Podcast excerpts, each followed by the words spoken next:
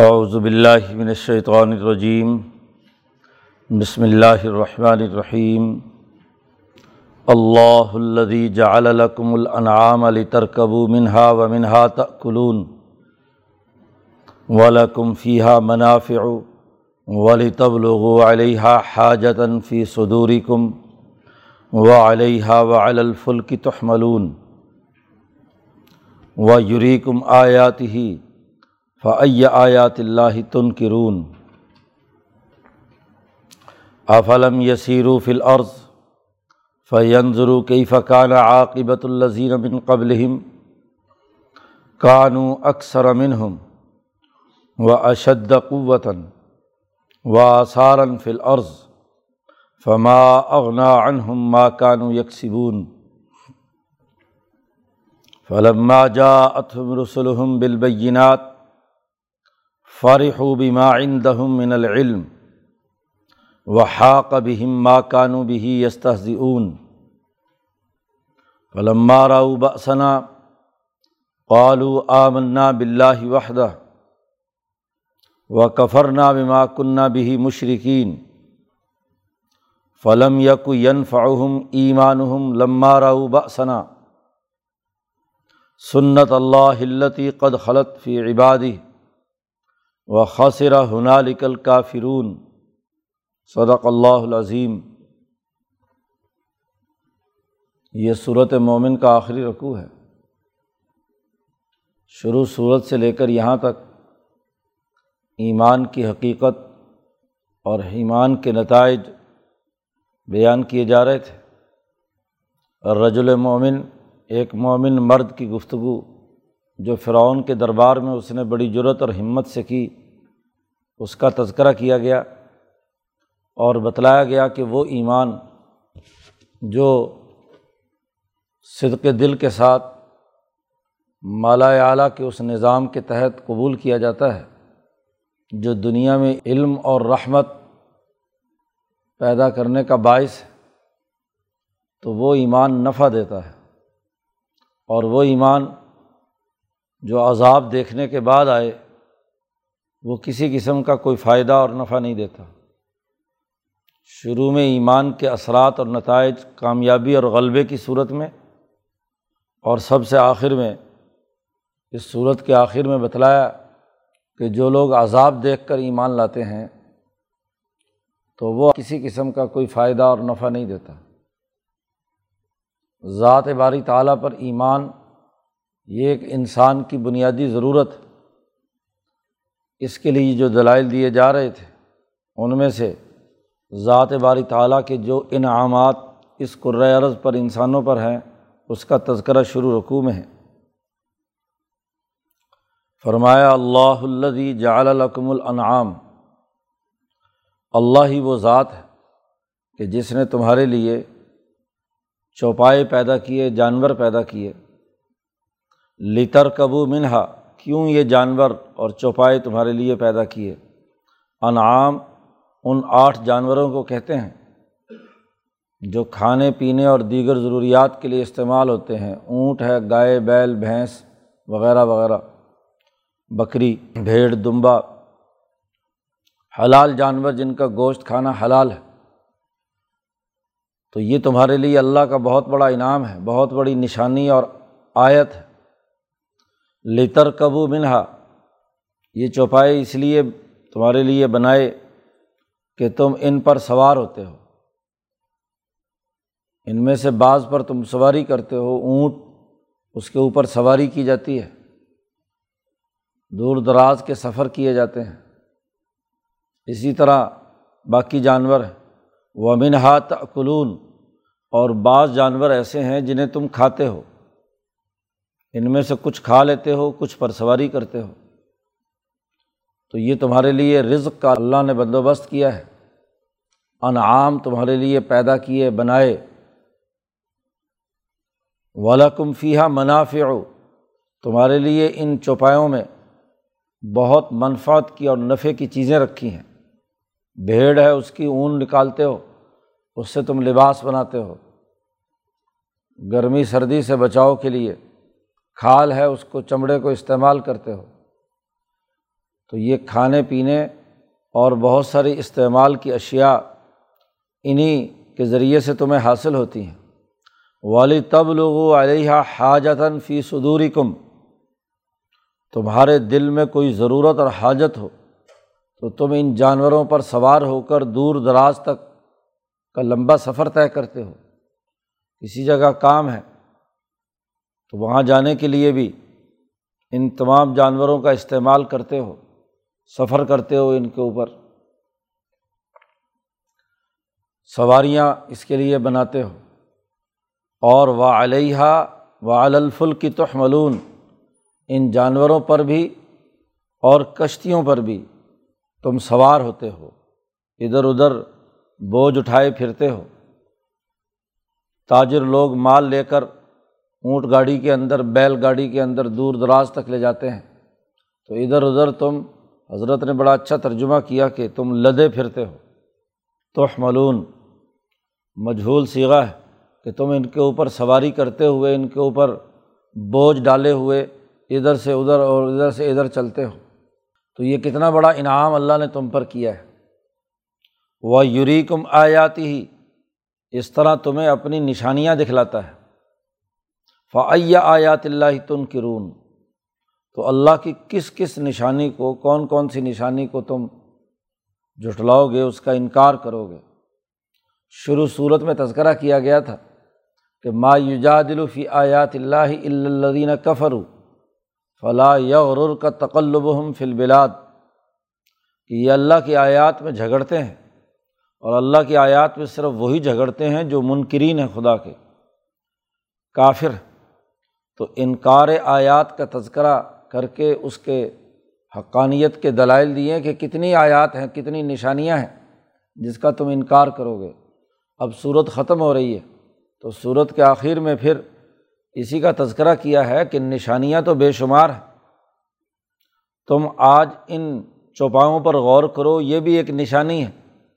تو اس پہ تو تم سب لوگ متفق ہو۔ ان کا دودھ بھی پیتے ہو، ان کا گوشت بھی کھاتے ہو، ان پر سواریاں بھی کرتے ہو۔ اسی تسلسل میں یہ قرآن حکیم کی آیات ہے جو تمہاری ترقی اور کامیابی کے لیے ہیں۔ تو جو کھانے پینے کی نشانیاں ہیں، وہ تو تم بڑے مزے سے کھاتے ہو۔ اور یہ جو احکامات الہیہ کی صورت میں اللہ کی آیات نازل ہوئی ہیں، اس کا تم انکار کرتے ہو۔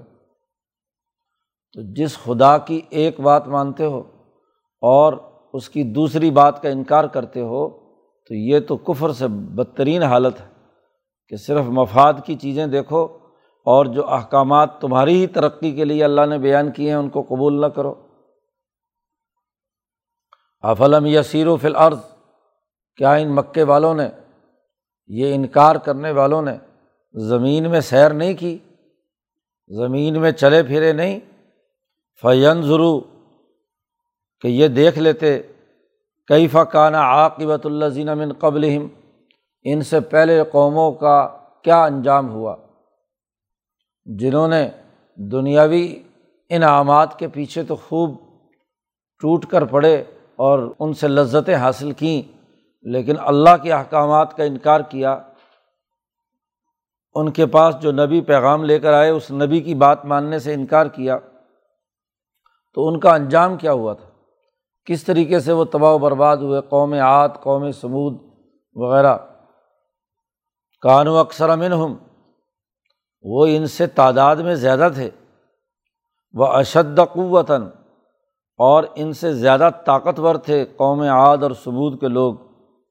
اور زمین میں ان کی بڑی بڑی یادگاریں اور بڑی بڑی بلڈنگیں اور عمارتیں جو آج تک قائم ہیں، پہاڑوں کو کھود کر انہوں نے بنائی ہوئی تھیں۔ وہ آج تک ان کی نشانیاں موجود ہیں۔ مکے میں تو ایسی بڑی کوئی عمارت ہے نہیں، جیسی بلڈنگیں، جیسی بڑی بڑی عمارتیں۔ قوم عاد و ثبوت کے لوگوں نے بنائی ہوئی تھی مدان صالح میں چلے جاؤ۔ تو وہاں ابھی تک پہاڑوں کو کھود کر انہوں نے جو مکانات بنائے تھے، ان کے نشانات موجود ہیں۔ تو زمین میں بڑے آثار، بہت زیادہ نشانیاں، یادگاریں موجود ہیں۔ لیکن فما اغنا عنہم ماں کانو یکسبون جو انہوں نے جرائم کیے تھے، غلط کام کیے تھے، بدعمالیاں کی تھی، ان کی وجہ سے ان کو ان تمام عمارتوں اور تمام طاقت اور قوت نے کوئی نفع نہیں پہنچایا۔ ان کو کوئی فائدہ نہیں ہوا، کوئی چیز کام نہیں آئی ان کی، اس وجہ سے کہ جو ان کے کرتوت تھے۔ ظلم اور زیادتی، ناانصافی، کفر اور شرک، اس کے نتیجے میں انہیں اتنی سخت سزا ملی کہ باوجود طاقتور ہونے کے، باوجود کثیر تعداد میں ہونے کے وہ اللہ کے عذاب سے نہیں بچ سکے۔ تو ماضی کی تاریخ ان کو یاد رکھنی چاہیے۔ پہلے بھی یہ آیت دوسرے انداز میں گزری تھی موسا علیہ السلام کے واقعے سے پہلے، اور دوبارہ پھر یہاں قرآن حکیم نے تنبی کی ہے کہ ماضی کی تاریخ کا مطالعہ کرو، کس طریقے سے قومیں کن اعمال کی وجہ سے تباہ و برباد ہوئیں۔ انہوں نے بھی اللہ کی آیات کا انکار کیا اور ذلیل اور رسوا ہوئیں۔ ان کا معاملہ کیا تھا؟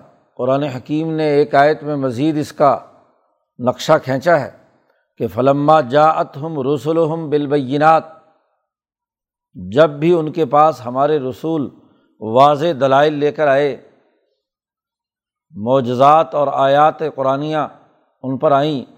تورات اور انجیل اور دیگر احکامات صوف ابراہیم کی صورت میں ان انبیاء پر نازل ہوئے۔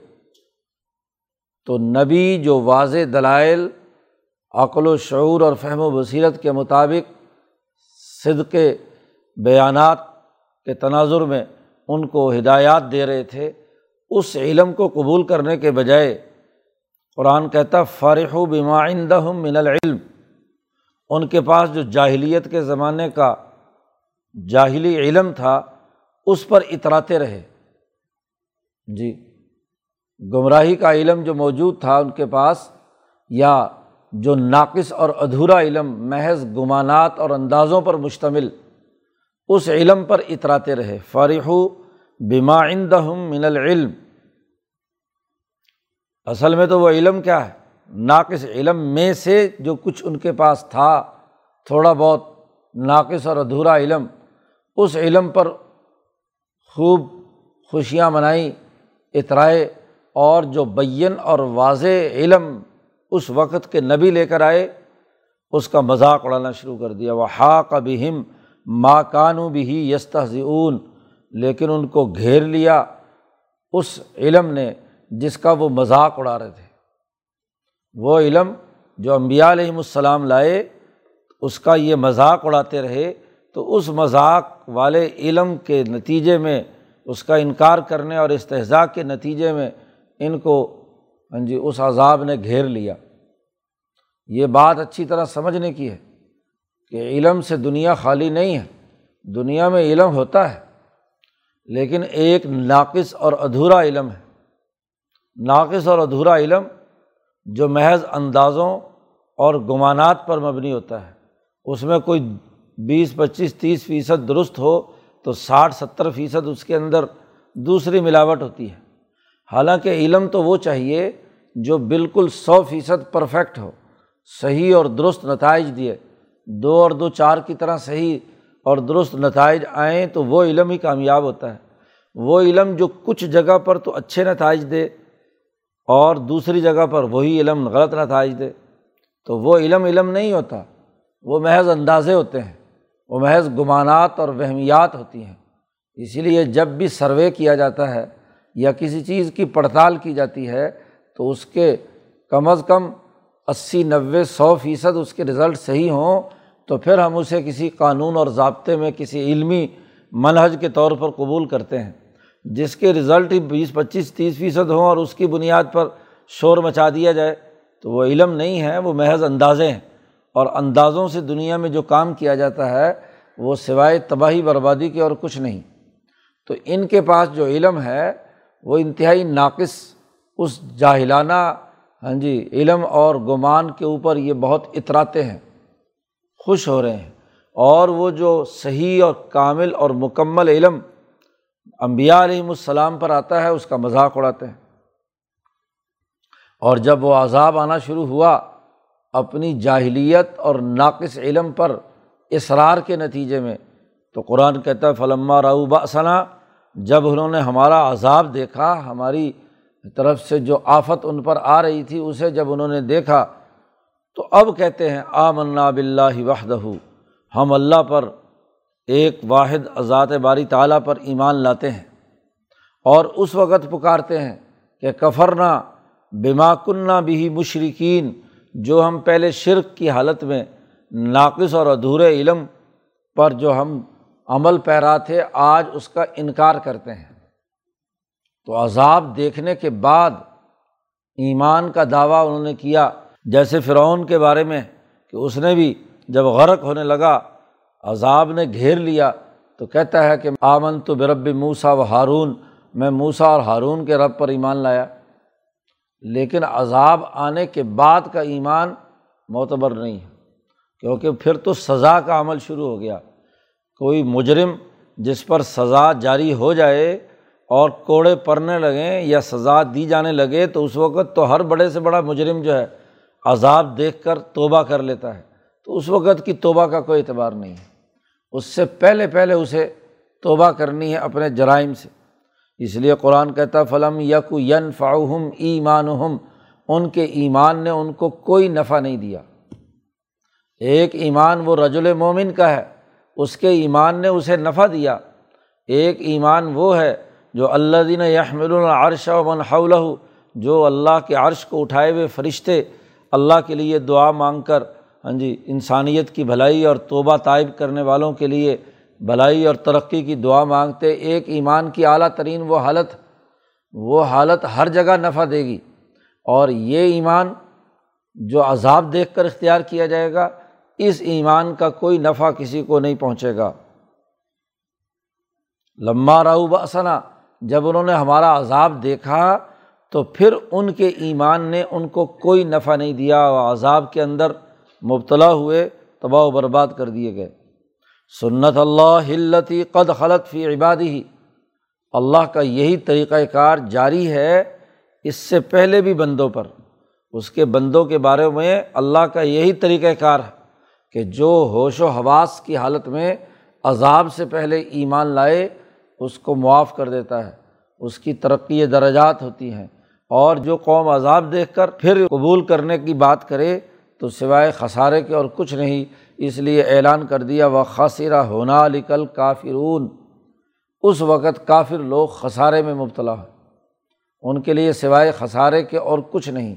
تو مومنون اور کافرون کے درمیان موازنہ کر کے ایمان کی حقانیت، اس کی معنویت اور اس کے دنیا اور آخرت میں جو نتائج مرتب ہونے ہیں، ان کا تذکرہ اس صورت میں واضح طور پر کر کے بتلا دیا۔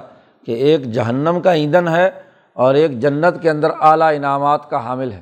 لہٰذا ایمان کی اس بنیادی خصوصیت کو قبول کرنا اور اس کی اساس پر جد وجہد اور کوشش کرنا یہی کامیابی کا راستہ ہے۔ تو یہ صورت جو حامیم سے جس کا آغاز ہوا، اس صورت نے ایمان اور کفر کی حقیقت واضح کر دی۔ ایمان کے نفع پہنچانے اور ان کا انکار کی صورت میں نفع نہ ہونے کا تذکرہ واضح کر کے اس کے تمام پہلو نمایاں کر دیے۔ اب اگلی صورت میں ایمانیات کے تقاضوں سے جو اگلے اعمال انسانوں پر لازم ہے اس کا تذکرہ اگلی صورت سے شروع ہوتا ہے۔ اللہ تعالیٰ قرآن حکیم کو سمجھنے اور اس پر عمل کرنے کی توفیق عطا فرمائے۔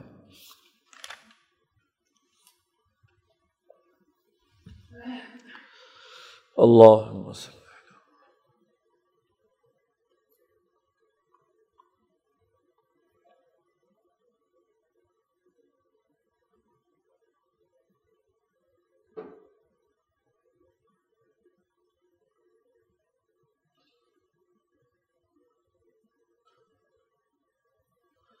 اجمعین